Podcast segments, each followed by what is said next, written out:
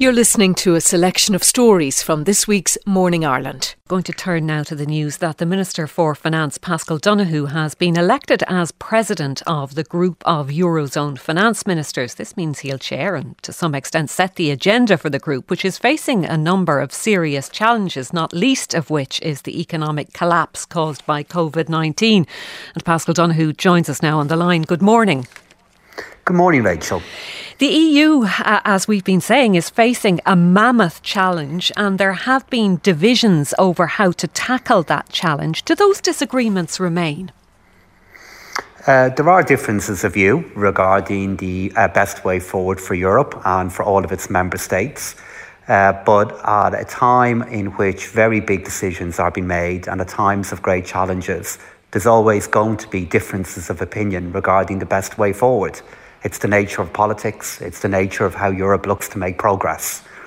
And as great as the challenges are, I'm very confident that we, that Europe will rise to them, and that by working with my fellow members of the Eurogroup, we will be able to find common ground and make progress. So, what's your role then? Where do you see that common ground? Uh, I see the common ground originating in the shared desire that all of my colleagues have to look at how we can get jobs back in the face of huge economic difficulty due to COVID 19 and get national and European economies growing again.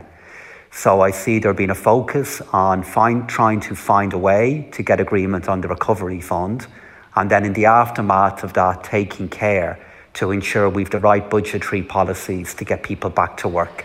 That common ground is there. There's, there's discussion, there's negotiation regarding how we deliver it.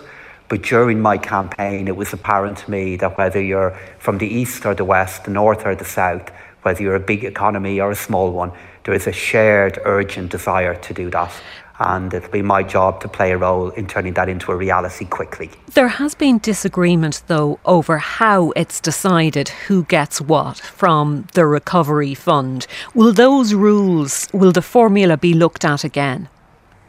Well, that's actually a decision that the European Commission makes.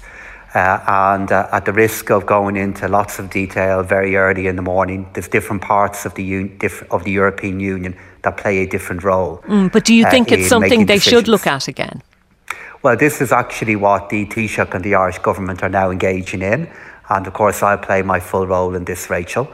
Uh, we have a European Council meeting happening at the end of next week where all of the heads of government and heads of state come together and they are discussing this issue. And we've made clear, uh, the Taoiseach, the Taoiseach have made clear that the allocation that is available to us is something that we believe needs to be appropriate for the scale of challenge that we have here in Ireland. And of course, we'll all be working now to make progress on that from an is, Irish is, point is of view. Is it your view then that as things stand, it's not appropriate? Yes, as it stands at the moment, um, I believe the way in which the funding is being allocated to a country like Ireland does not reflect the challenge that we have here. You've hundreds of thousands, and we've hundreds of thousands of your listeners here this morning that are now experiencing uh, job losses, shocks about their income, concerns about their jobs that even at the start of the year would have looked impossible. And the way in which funding has been allocated, particularly to a small country like Ireland, uh, we do believe change needs to be made on that. And that is the work that will be happening now at the end of next week uh, and uh, as I said a moment ago, I'll be playing my role from an Irish point of view in doing that. The proposed digital tax is also likely to be back on the agenda over the coming months. Will your position, your new job, will it make it more difficult for Ireland to keep saying no? Uh, is actually it is uh, an issue that, of course, during the campaign and over the last number of weeks, uh, there was uh, discussion and focus on from a, a, media and public point of view, which I completely understand. But actually, in the campaign itself and in asking colleagues for votes, uh, the Irish view on issues like this was well understood by ultimately everybody who voted for me. And Even if most Eurogroup. of them don't agree with you? Uh, actually, there are many colleagues who do understand my point of view, and all colleagues in endorsing my candidacy last night while some may have supported other candidates at the start of the process, do understand the Irish view on this issue. And my view overall is that we do need to change how we tax digital companies. They will need to pay more tax both now and the future, and Ireland will play its role in doing that. My concern all along has been is that we need to find a way of doing it that doesn't cause further difficulties to global and world trade that would have a huge impact on the Irish economy. So I believe we can get agreement on this matter. I've simply been making the case let's find a way of doing it that has all the big countries in the world playing their role in it and reducing the risk for Ireland and Europe. So you and are you are open to change. You are open to change. Uh, I, have said indeed uh, in this negotiation in the past that Ireland is open to change in this matter, but it's one that needs to be agreement based both within Europe and across the world. We need to find a safe way of doing it. You know, on a very broad level, collapse in cooperation and tax for Ireland uh, is very, very damaging for small open economies. We need to avoid that happening. And then in finding change and securing that change, we need to do that in such a way that doesn't add to the economic difficulties that we have. Uh, and I believe as we move through this year and early next year, I think there'll be an opportunity to find agreement. On a related matter, the European Court, the, the, the, sort of the second court of the EU, is due to rule next week on the question of the money which the EU Commission says is owed by Apple, 13 billion euro. People will remember that decision by the European Commission a couple of years back. Could could all of this could it be a bit embarrassing for you next week if Ireland fi- finds itself at odds with the European institutions again? Well, I don't want to prejudge what the ruling is going to be uh, because, of course, that's a legal matter. And when the decision is made, there'll be an opportunity for I and the Irish government to comment on it. Uh, but again, Rachel, uh, our involvement in this case, my view on this matter was well understood by all who were involved in the voting process. And indeed, the fact that the Apple ruling is due next week uh, was known by all during this week. Uh, so it's a matter that when the uh, ruling does become clear, there'll be an opportunity for me to comment on it at that point. Paschal Donohoe, thank you for joining us this morning. Brazil's President Jair Bolsonaro has tested positive for coronavirus. Over 1.6 million people are reported to have had positive tests in Brazil, and over 65,000 people are known to have died from COVID 19 infection. Mr. Bolsonaro has repeatedly played down risks of what he called the little flu or the sniffles.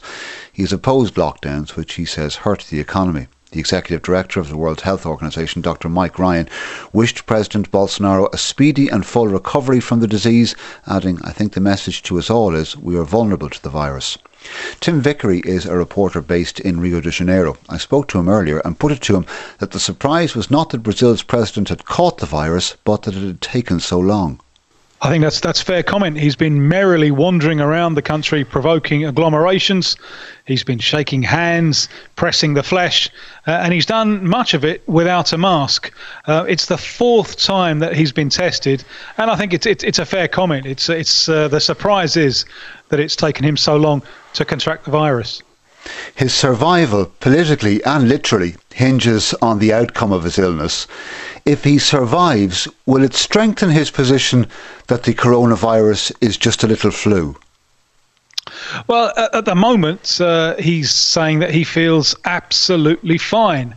Uh, he said that he didn't feel too clever on Monday. He had a high fever on Monday and some aches and pains. But uh, speaking to the press on Tuesday, he declared he declared himself absolutely fine in, in full conditions to do his job. He said he wanted to go for a walk, but uh, the doctors would, didn't allow him. Um, this is being seen, I think, internationally as as a huge defeat for Bolsonaro, the the the, uh, the, the man who's been the world's leading denier of the importance of coronavirus, finally contracting the the uh, the, the, disease. Um, but he certainly doesn't seem to be seeing it that way. In fact, uh, so far.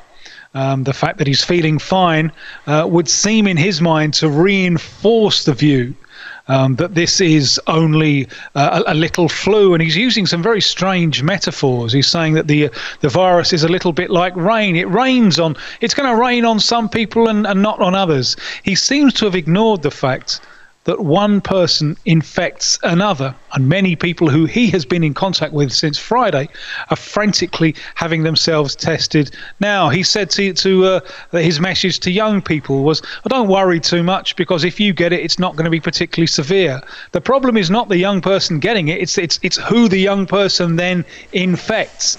You've got to remember here that uh, on March the 22nd, Bolsonaro predicted that uh, the death toll from coronavirus in Brazil would not exceed 800. We're already approaching 67,000. So that particular argument he has lost, and he will be judged by the scale of that failure. But for the moment, uh, he is well, he, he really can't change course. He's gone too far down one particular road to to change course. He's he's left his uh, him and his government very little room for manoeuvre on this issue, and there's no sign of the death toll slowing down. In fact, the specialists uh, seem to be believing now that the peak actually won't come until August. What's it like where you are in Rio? Well, Rio is the second most affected city in um, in the country after Sao Paulo. Of those 60, nearly 67,000 deaths, more than 10,000 have come from Rio. Um, you have to, I think, you have to see Brazil a little bit as a kind of United States of South America. The uh, the state it's divided into 27 states, a huge country, and uh, it's the local authorities, the state governors and city mayors, who have the authority to to uh, declare lockdown lockdowns or, or, or social distancing and closed commerce. Bolsonaro has always been against this. So there's been a very confused message all along, with different levels of government often wanting different things. Two health ministers have gone. One was sacked because he was quite effectively uh, arguing the need for social distancing. His replacement didn't stay too long before leaving, also uh, disagreeing with the president. And this this fundamental lack of clarity from different different levels of government has undermined greatly the efforts to to uh, um, to to bring in, in, into effect effective social distancing. Just over the, over the last few days in Rio, there's been a gradual opening up um, with possibly disastrous consequences because huge agglomerations in the bars of some of the richest areas of Rio, uh, and uh, it's uh, I think to be feared that in a couple of weeks those uh, th- this uh, lack of social distancing will be reflected in uh, in the death toll. You've been living in Brazil for a very long time now, and you've seen a lot of change during that time. How would you characterise the health of your home now? Well, uh, Brazil is extremely polarized. Um, everything is polarized and politicized. Uh, and I think what has happened over the last three and a half months, the country's response to, to, coronavirus, to the coronavirus will go down in the annals of human incompetence.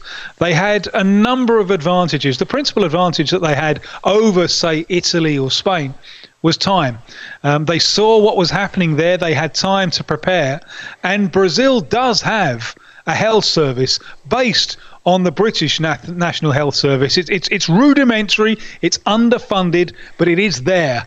Unlike, say, the United States, the death toll in Brazil would be far, far higher without that health system.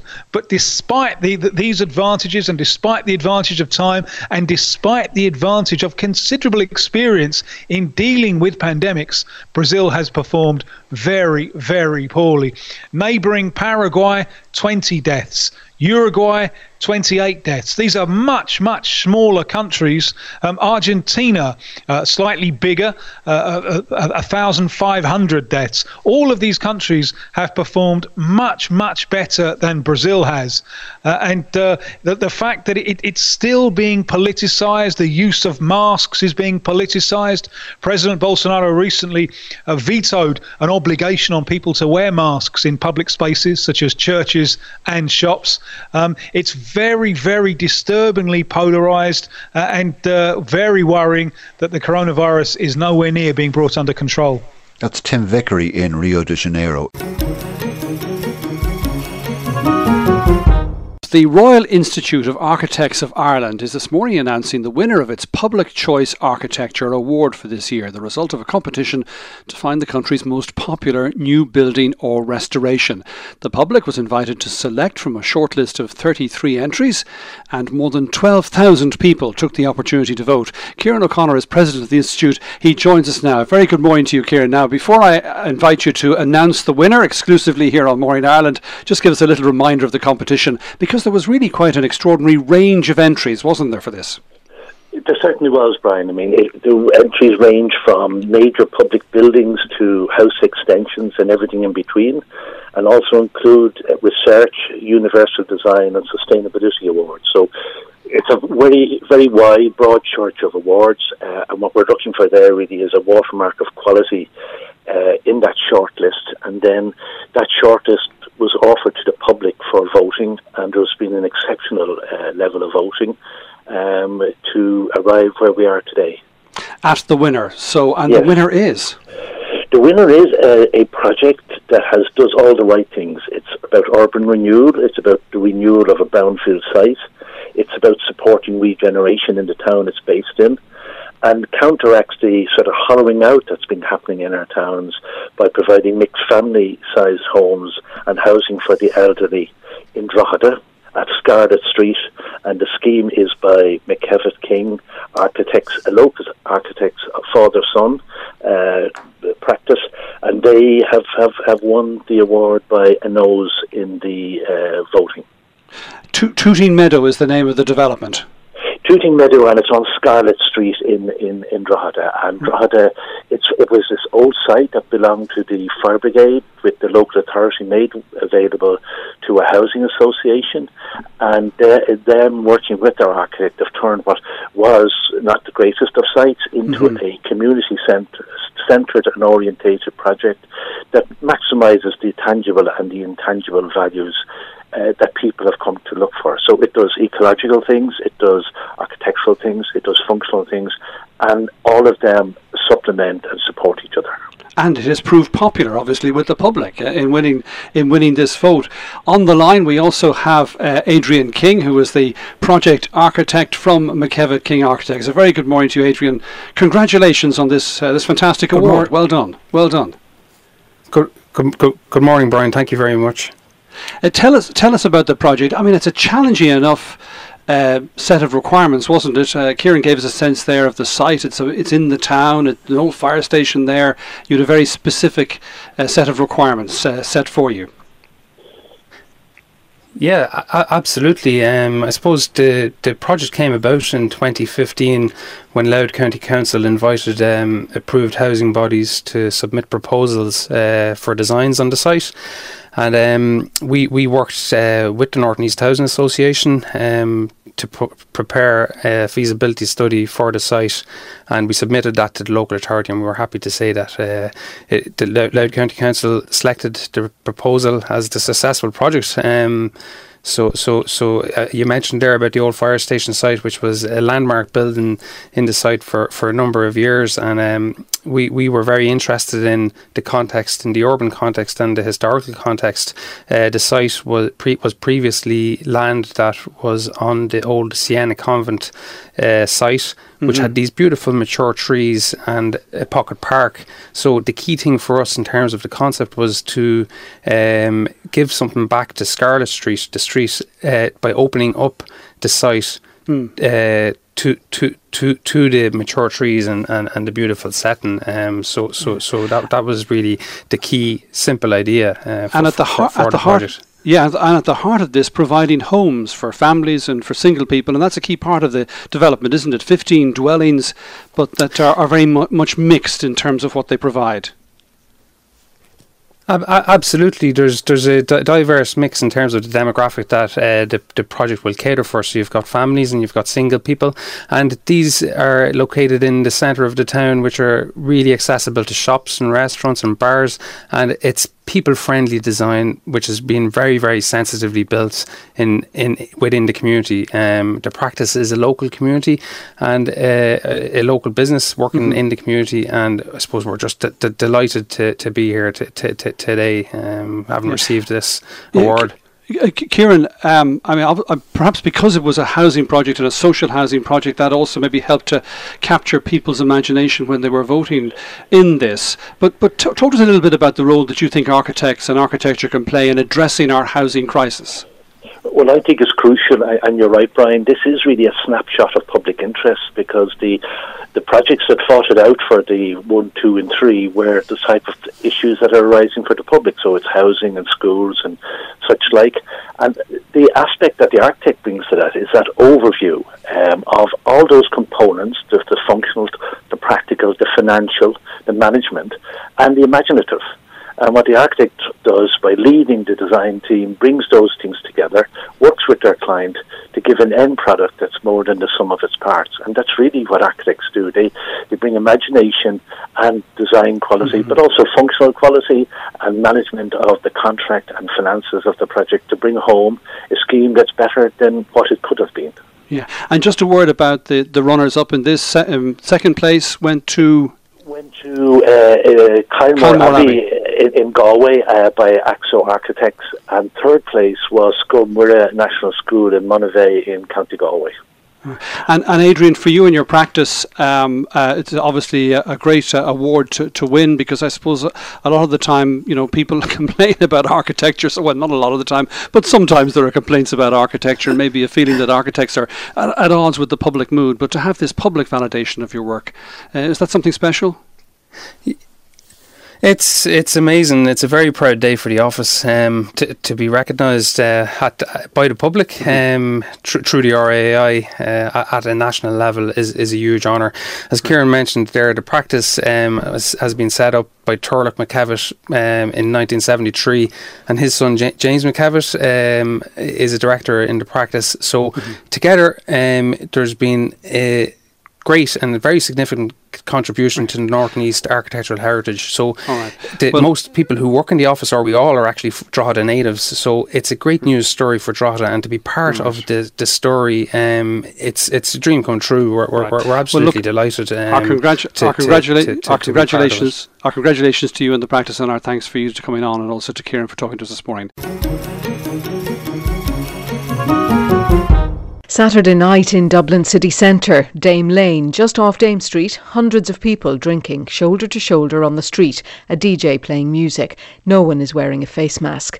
This was the scene captured by several people on video and posted on social media on the first weekend since the easing of restrictions a week ago today. This included pubs which sell food costing €9 Euro being able to reopen. The images, also witnessed by GP Dr Matthew O'Toole, prompted him and others to warn of a second wave wave of coronavirus here within a matter of weeks. There were 29 new confirmed cases of COVID 19 here over the weekend. We are joined now by Donal O'Keefe, who is CEO of the Licensed Vintners Association, and by Joe Barry, former Professor of Population Health Medicine at Trinity College. You're both very welcome and thank you for being with us. Donal O'Keefe, let me begin with you. Um, have you been able to establish where these people got their alcohol, which bar or pub sold it to them? Yeah, there's three sources of alcohol as far as we can see in this scenario. Uh, there are a number of pubs selling for takeaway, selling draft beer out through windows. There's equally a small number of restaurants selling alcohol for takeaway, and then there's obviously traditional supermarket off-license business where people are buying their alcohol to arrive to that part of town with their alcohol already purchased. It's but those bars aren't situation. allowed to sell takeaway alcohol to people who then remain within the vicinity, are they? I mean, takeaway is meant to be taken home. Exactly. I mean, it's it's a, it's a it's a shocking situation. It's disgraceful business. It should not be happening. But selling alcohol, um, you know, pints of beer out through a window or through a hatch is actually legal. That's the weakness in the legislation. It was inconceivable, you know, three months ago that pubs would be involved in this type of business. We we always want our customers to come to the premises, beyond the premises, have use of the facilities, our staff, our service. Um, this situation was never contemplated, but it's causing huge problems in town now. It's very important to realise that this is a separate issue, though, from pubs reopening. Pubs reopening for food last Monday have to follow the guidelines. We've been engaging with the Gardaí, very much welcome uh, Operation Navigation, which is inspecting compliance with that guidelines. We think that is the correct way to go, um, the right way for businesses to, to conduct themselves this is a separate issue of on street drinking. It's been there forever at a low level, um, but has has reached uh, you know very serious, very worrying, very dangerous proportions over the last. But Donal, they're not they're not following the guidelines if they're knowingly selling takeaway alcohol to people who are remaining standing in front of them drinking it. Yeah, correct. And the Gardaí need to deal with that. The law is clear. If alcohol is sold for takeaway, it cannot be consumed within 100 metres of the premises. That's difficult for pubs to enforce, but they should. They are the pubs that are knowing allowing it, allowing that alcohol to be consumed in on public streets and laneways around our pubs should stop that business the Gardaí must intervene now to deal with this. Professor Joe Barry, Tony Holohan's warning from uh, a, a, a, few weeks back that he was particularly concerned about young people at the moment because more than a third of new cases, he said, were under the age of 35. What are your worries this morning after witnessing the events over the weekend? Well, I suppose, uh, like a lot of your listeners, I'm quite worried, um, Audrey. Uh, some of this has been, I think, predictable because Donal has outlined some of the weaknesses in the current legislation, and we have a, a long history of that. Uh, problems in alcohol consumption in the country, which people are well aware of. Uh, I have a certain amount of sympathy for the pubs because the, the Fáilte Ireland guidelines that were published uh, about two weeks ago in advance of the reopening of the pubs that were serving food are very hard to, to enforce, actually. Um, and one of the big worries I would have, I was involved in the front line in the HSE over the last three months in contact tracing. Uh, and it says that uh, if people go to pubs and get drink, uh, ordered and have it you know, even on the premises, they've got to give their contact details because the only way our public health colleagues will be able to follow up outbreaks, which will happen, is if they know who ha- who has been in contact with the people who are infected. Um, the thing about young people, of course, is they're they're not going to get usually terribly badly affected themselves, and they may not even know they've got the virus because they could be asymptomatic. But that's so not the case across the board, obviously. Problems. Pardon? That's not the case across the board for young people. Obviously, there have been young people who have been very seriously ill, and yeah, some who have died the point I'm making, uh, Audrey, is that most young people don't really observe social distancing, and that's not today or yesterday. That's gone on over quite a, quite a long time. Whereas lots of members of the population are actually taking it very seriously and and are, are staying away from pubs and things like that.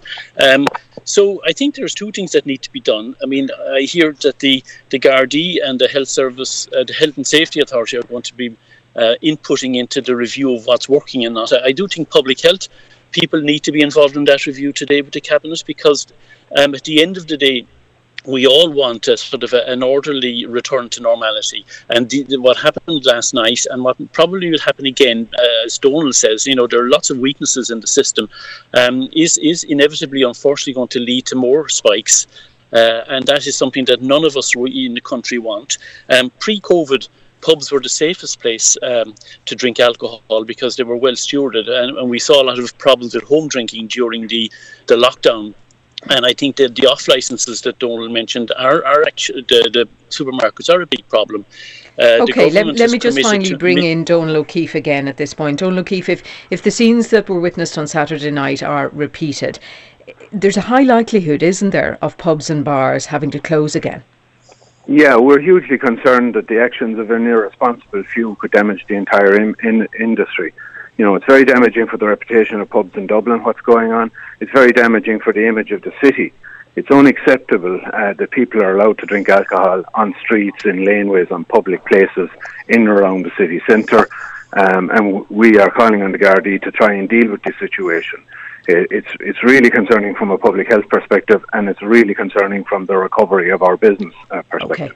We will leave it there for now. Thank you both very much. Donal O'Keefe, CEO of the Licensed Vintners Association, and Joe Barry, Professor of Population Health Medicine. A pandemic of missing and stolen dogs. That's what animal groups are calling a spate of disappearances and suspected dog thefts all over the country. Cian McCormack has the story. What's been happening, Cian? Well, Rachel, dogs are going missing all over the country. You just have to look online. There are social media pages dedicated dedicated to missing and stolen dogs. One such page is called Missing Dogs Ireland. It's on Facebook. It has over 15,000 members. And its administrator, Lynn Cullen, says there has been a sharp rise in dog disappearances. Well, I am doing this about 10 years now.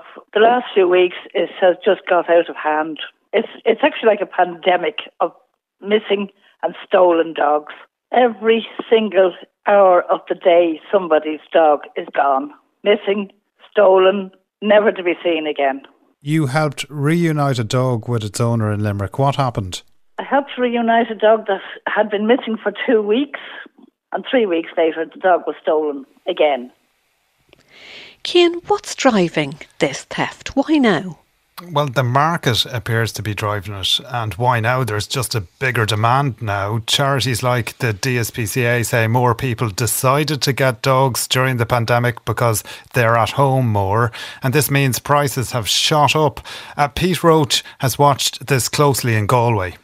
We have five little miniature Jack Russells that we're very proud of. There's quite a phenomenal demand for uh, such. I know that before the lockdown, the value of a miniature Jack Russell would be somewhere in the region of 100 to 150, maybe 200 max. Right now, on any of those sites, they are asking in the region of any, anywhere between 600 and 1,000 euro for six and seven week old pups. They are being stolen left, right, and centre to satisfy a gluttony that's out there by some who are willing to steal and sell them on at, at, at prices like I, I just quoted very fortunately, a very good uh, an associate of ours gave me the tip off that our little breeding pair, our breeding trio, were going to be lifted. Now, I can tell you, Cian, that we had a miniature stolen on us before. It broke the hearts of a lot of people in our house. Uh, we don't want a repeat of it. And to be honest, microchipping or not, they'll still steal them. So it's a word of caution to people. Mind what you have. Don't leave them unattended. Don't leave your dogs unattended. Pete Roach is also Fine Gael councillor in Galway and he plans to raise this issue at Galway's County's Joint Policing Committee. And meanwhile, the dog charity there, which is called Madra, is deeply concerned. Here's its co founder, Marina Fiddler. Unfortunately, it, there has always been dogs going missing, uh, alleged stolen, but it does have to seem to have ramped up a lot at the moment now. But I know that from some of the dogs that, that have been stopped at the port, that some of these are adult dogs that have been taken from somewhere. We're very concerned about the fact that the price of dogs is rising um, and that they're seen as so lucrative now because obviously it will encourage people to steal or to take dogs that they find and not give them back. It will also encourage unscrupulous people who think that they can make easy money by breeding a dog. Um, and so, yes, we're very concerned about it. Marina Fiddler there of Madra. and obviously this isn't just a Galway problem, it's nationwide. You've been talking to the DSPCA in Dublin. Yeah, that's right. It's concerned. It says there's been an increase in the number of animals going missing, but it hasn't been inundated with reports of stolen dogs. Here is the DSPCA's Gillian Bird we're always concerned when animals go missing um, because it is it's tragic for the family when an animal goes missing. Um, absolutely. And if there is now a trend in people stealing animals we have to be very concerned as to sort of say well why are they stealing them? Are they stealing puppies? Are they stealing adults? Are they specifically stealing animals? Have they scouted them out to see is it a breeding female? Has she not been neutered? Um, can she produce puppies so they can breed them for the the you know very hungry audience out there of people who are desperate to get puppies and are paying huge amount of money? So it's it's yeah, it is definitely a concern of ours. You've been talking to one family, Cian, whose dog went missing. Yeah, I have. And it really is devastating for families when their dogs go missing. The Davitt family in Dublin is heartbroken after their 11 year old Jack Russell, Jack, went missing. Here's Lisa Davitt. My dog, Jack, has gone missing. He went missing between 12.20 and 1.10 on Monday, the 22nd of June. He just disappeared. So we, we don't know. We, we feel maybe maybe he was taken he's my mom's baby. She always referred to him as my baby. She's distraught without him, um, as we all are. We're not eating, we're not sleeping. He's a very valued member of the family. What are your concerns? You know, just petrified that he's fr- like fretting and he's upset and he doesn't understand why why he's not with us anymore and getting cuddles and yeah, not the horrible things that you fear that he's going through right now. Can you elaborate on that for me? Yeah, just from what you, you hear the stories of potentially dog fighting rings or being bred on, say, like puppy farms. So I'm just praying that he's that's not happening to him. We're heartbroken. We're truly devastated and worried. We're crushed. is there, absolutely crushed. Is there any small thing that's now For gone me, from your life? His little face. Just missing him looking in your eyes and giving you like a lick or a cuddle or a wiggle, like just his company. Honestly, he and I can't I can't imagine never seeing him again. It's the not knowing and the, the lack of closure. you know, if he passed away, he passed away. You'd grieve him and you'd know. It's just yeah, the torture of wondering what he's going through and yeah, it's I miss him. I need my I need my Jack back. Lisa Davitt there. Well, more details on Jack are on the Facebook page Get Jack Home Safe. And finally, Gardaí are aware of dog thefts. Its crime prevention unit has guidelines and warns people to watch their dogs. If a dog is stolen, it should be reported immediately. Three senior Kinahan gang members have pleaded guilty in the UK to drugs and money laundering offences. The convictions are part of a four year international investigation into drugs and gun crime in the UK, supported by the Gardaí. Assistant Garda Commissioner John O'Driscoll said the convictions were the result of a productive relationship between the Gardaí and the UK's National Crime Agency. What's important is that uh, those who are involved in the criminal world realise that moving out of this jurisdiction will not prevent prosecution and will not prevent being pursued by the Garda Síochána, uh, who will forge relationships with whatever law enforcement agency in whatever jurisdiction is relevant in order to make sure that the criminality is tackled in an effective manner. Assistant Commissioner John O'Driscoll, we can talk to our crime correspondent Paul Reynolds. Good morning, Paul. Good morning, Brian. Uh, the three here are 52 year old Thomas Kavanagh, 37 year old Gary Vickery. They're uh, both uh, from Tamworth in the UK or based in Tamworth in the UK, and Daniel Canning, who's 41 and from Walkinstown in Dublin. But I think the key figure here, uh, Gardaí believe, is Thomas Kavanagh. Yeah, I mean, they're all from Dublin, they're all Irish, and they're all key figures in the gang. But Kavanagh really is the most senior figure, the Gardaí say. He's 52 years of age. Uh, some intelligence reports have put him as the number two in the criminal in the criminal organisation, the Kinahan Organised Crime Group. He's originally from Drimnagh in Dublin, but has lived in the UK with his family for the past 15 years. He describes himself as a prestige car dealer. Now we know because the High Court has found that the Kinahan and the Byrne Organised Crime Groups, which is the Dublin branch, have used the motor trade as a slush fund, as a money laundering front for years. The gang was buying cars from unknown sources with money from unknown sources with no purchase records. They used people to front the importation of those cars into Ireland and then back to the UK. They used the cars as currency to buy flights, five star hotels, and drug deals. Uh, and the car business was a cover for money laundering, for money earned from crime. Uh, now, Thomas Kavanagh is also a brother in law of David and Liam Byrne. Uh, David is the leader of the of the Dublin branch of the Kinahan Organised Crime Gang, and that has been established in the High Court. David Byrne is also um, Kavanagh's brother in law, and he was shot dead in the Regency Hotel in February of 2016. Now, that murder escalated the ongoing Hutch Kinahan feud. Kavanagh had a lavish lifestyle. He lived in a million euro mansion in Tamworth, in just outside Birmingham in the UK, uh, right in, in, in the quiet area of settled Middle England. It was heavily fortified. Uh, it had bulletproof glass. It was covered by an extensive series of CCTV cameras uh, that monitored the house and the grounds. Very expensive cars in the driveway. One of them seized was an Audi R8 Spider. He had access to um, other expensive cars because of the business he was in. He took regular holidays abroad in Mexico over Christmas, two weeks in Dubai, in, in Disneyland in Dubai, and we know, of course, that the leadership of the Kinahan organised crime group is now based in Dubai.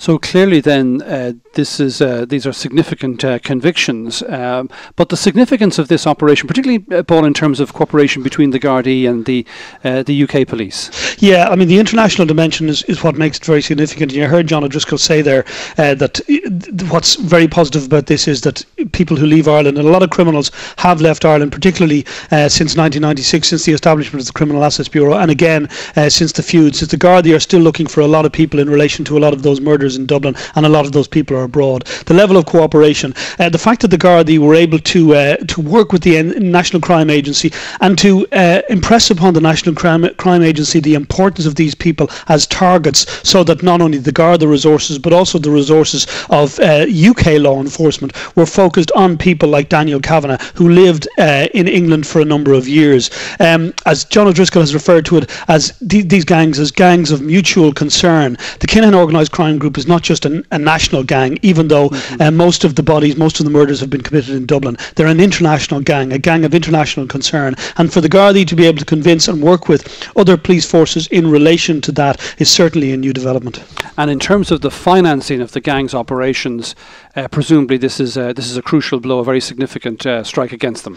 Yeah, the I mean, the, uh, when when um, when the British police began this operation, it took them four years uh, to finalise it, but they seized huge quantities of drugs, over five million euro worth of drugs, drug shipments of cannabis and cocaine that came in through Dover. They also seized large quantities of cash and again firearms as well. And as the Special Criminal Court has established, these these effectively you know, drugs, drugs trafficking, firearms trafficking at an international scale. These offences are the raison d'etre of the Kinahan organised crime group. It's only a week ago since since there was a press conference. with The Gardaí said they were going yep. after the top of the gang, and this is some evidence that there's some success in that direction. Very good, Paul Reynolds, for that. Thank you very much.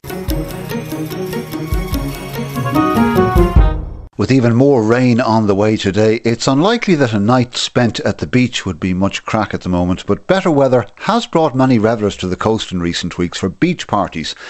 And the volunteers who clean up afterwards are warning that such parties are putting an environmentally sensitive coastal landscape at risk. Proinsias Ó Tuama is founder of Clean Coast Ballynamona in County Cork.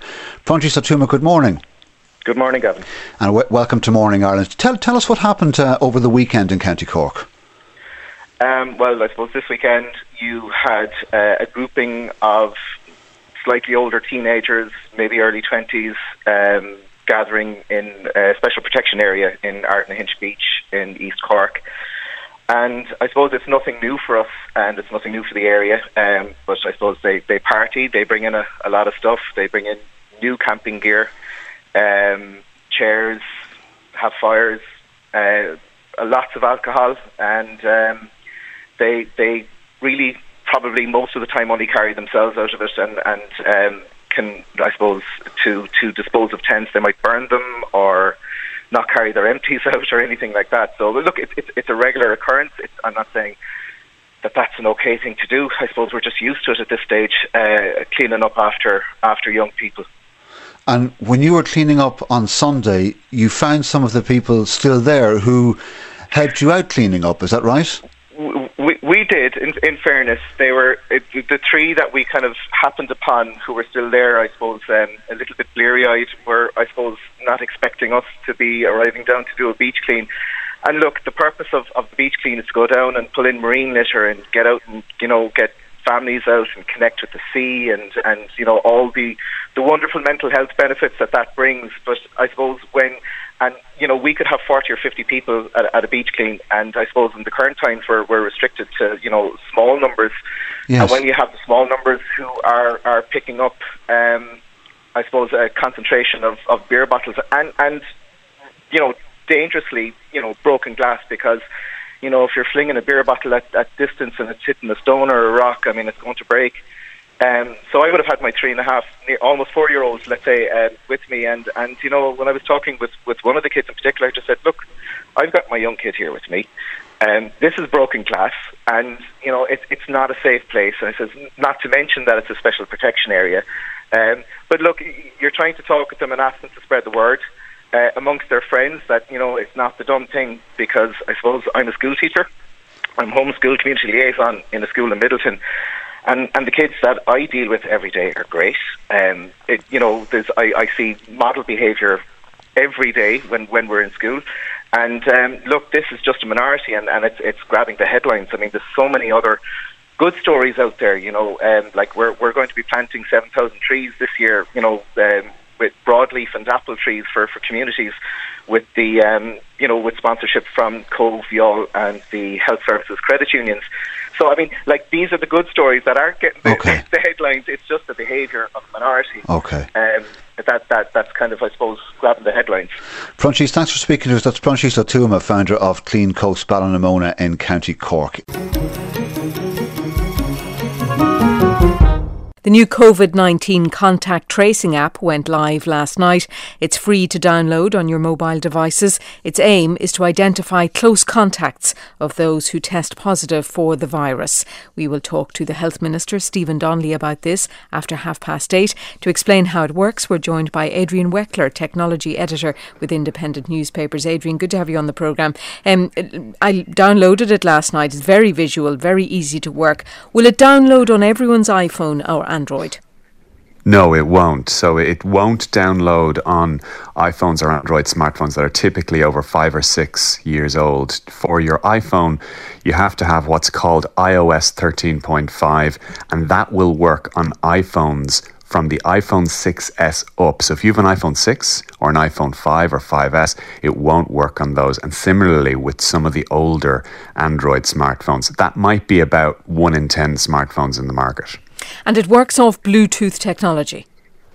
It does. So it it works in the background uh, constantly, uh, and the essentially what it does is sends out what are called beacons. It's sending out small little mini signals to, to try and bounce off other phones that also have this app installed. And the basic idea is that it collects these small signals in a secure area on the phone so that if subsequently you or the other person tests positive um, for COVID 19 and logs or registers that, that there is now a kind of a secure um, collection of uh, of signals over the last 14 days among phones you might have been in close proximity with, and that way, um, it, the, those phones, the, use, the owners of those phones can get an alert uh, or a message that they may have been in contact with somebody who, who now has COVID 19. I see. So, but it needs a lot of buy ins, doesn't it? I mean, there's a lot of variables here. It, it needs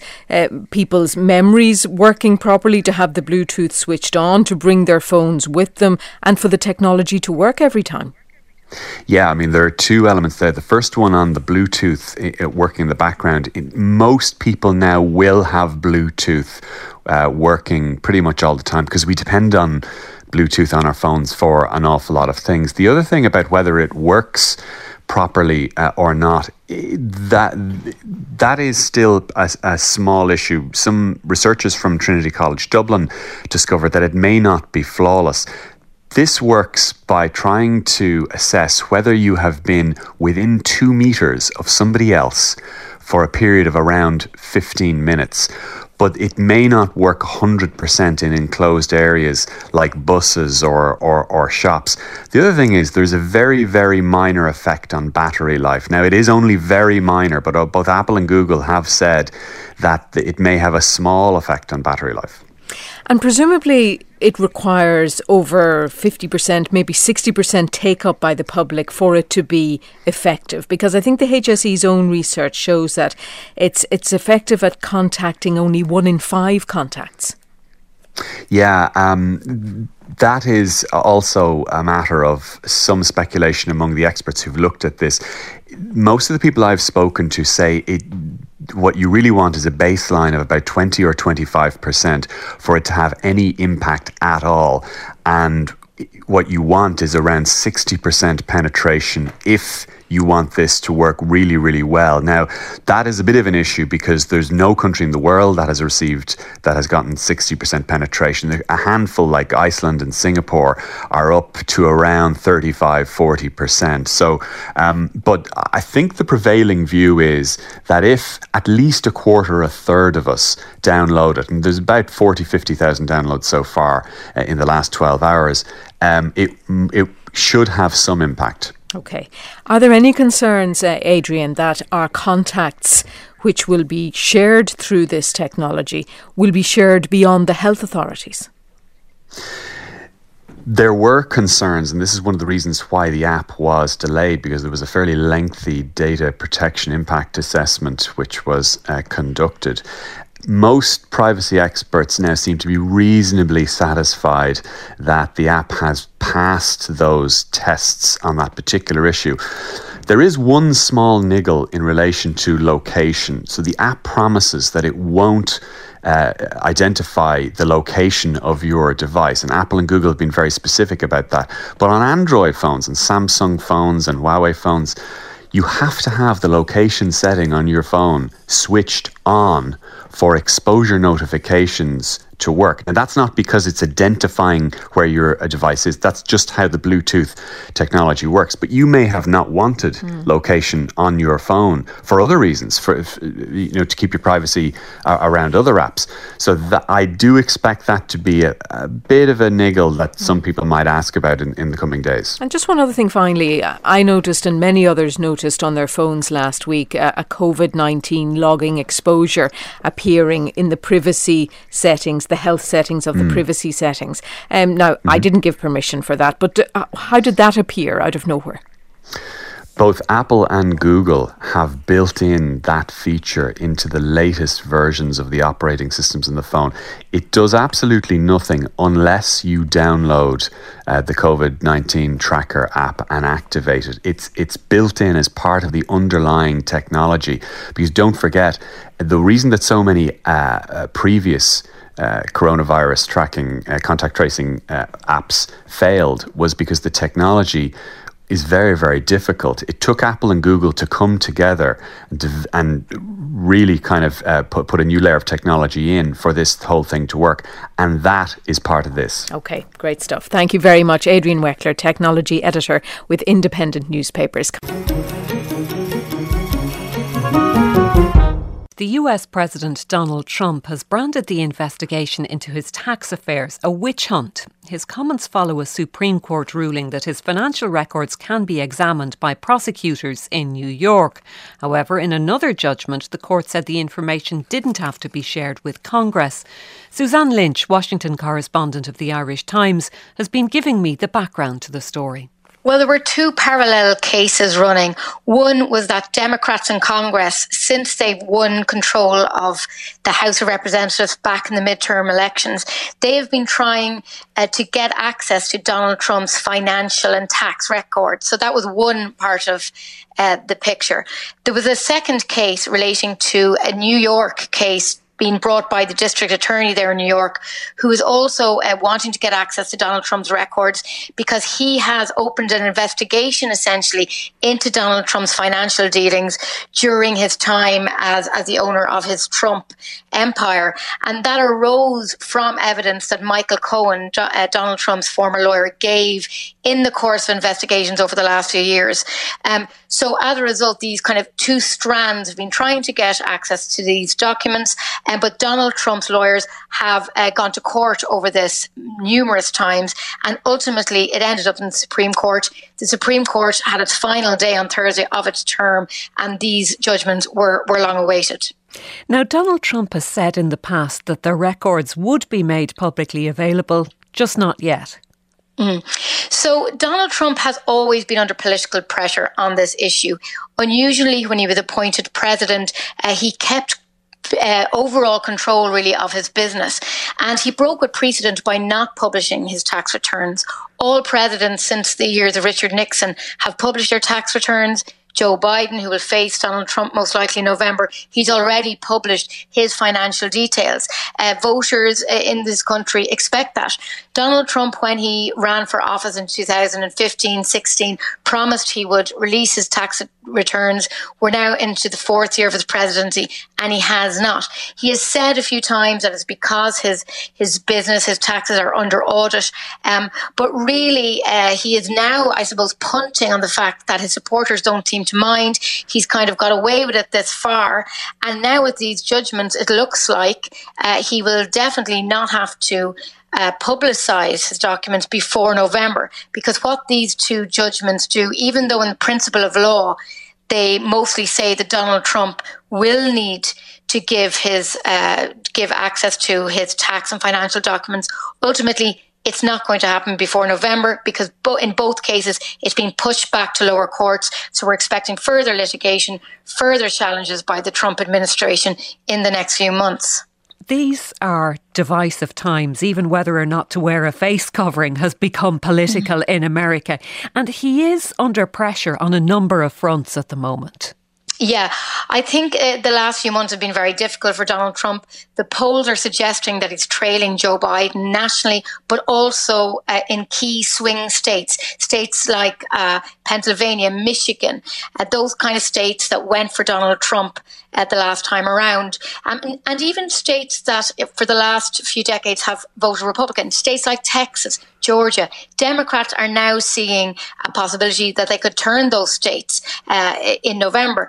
Now, it's early days. We still four months to the election. Anything could happen.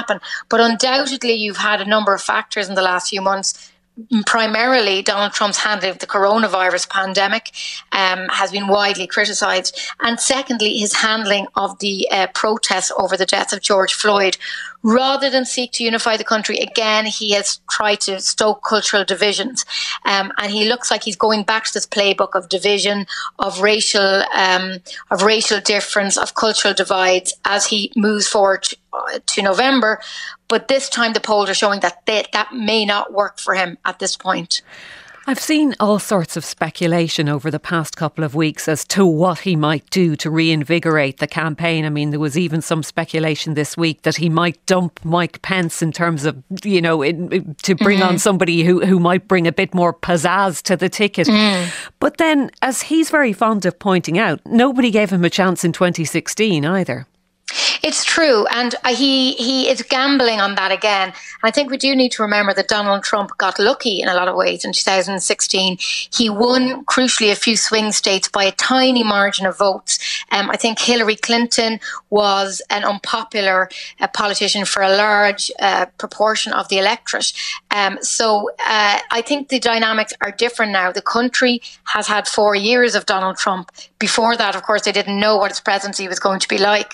Um, so at the moment, I think he's running on that same playbook, but I think the dynamics have changed. So it's un- unclear if it's going to work for him this time. As I say, though, you know, polls were wrong the last time around. Uh, anything could happen in the next four months. And as you say, they're doing something dramatic like picking a different vice president, maybe a development in foreign policy, could really change the dynamic of this election. And that was Suzanne Lynch of the Irish Times in Washington. You've been listening to a selection of stories from this week's Morning Ireland.